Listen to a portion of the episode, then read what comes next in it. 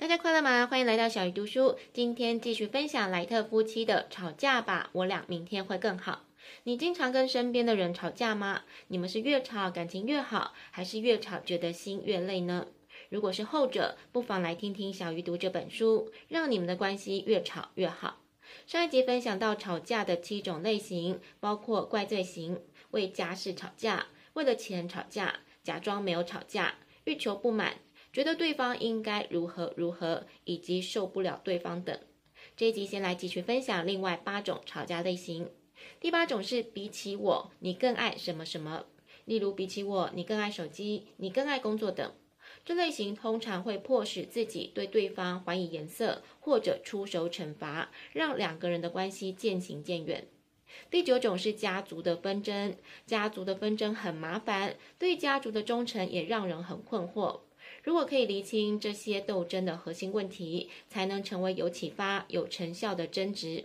好好的处理，它可以成为强迫成长的力量。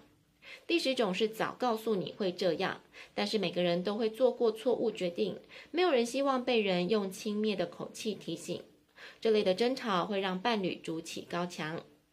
第十一种是你总是如何如何，或者是你从来不如何如何。通常这种指控会点燃抗拒的火焰，引爆反击。通常这类争吵是无助感，因为另一半没有满足你的需求，或是忽略了你的要求。其他原因还包括找不到解决办法，或是累积怨气到一定的程度，终于爆发，于是就会一直贬损对方。第十二种是被欺骗的感觉，例如隐瞒秘密、说谎、不守承诺等。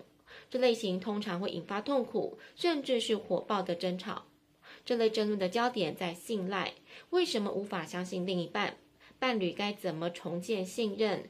把缺乏安全感、不信任的议题，以及潜伏在欺骗背后的恐惧，一一摊开来解释。第十三种是你跟你爸或是你妈一个样。这是很容易引爆的争执，也往往很伤人。尤其如果你最害怕的就是变得跟自己的父母一样，你的伴侣正好利用了这一点，才会让这几个字杀伤力十足。但其实也能检视你的成长背景跟父母的互动是如何影响你这个人以及你跟伴侣的关系，让你思考如何做出改变。第十四种是你变了，或者是你就是死性不改。不管你的伴侣变或没变，都让你感觉受伤、生气或是背叛。如果你刻意隐忍，反而对彼此的关系造成伤害。若是可以以负责任的态度协商，冲突反而可以解决这一种棘手的问题。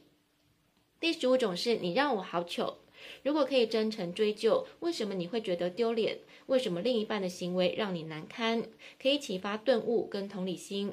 厘清这一类的争吵，可以发现彼此的价值观、社会道德观等。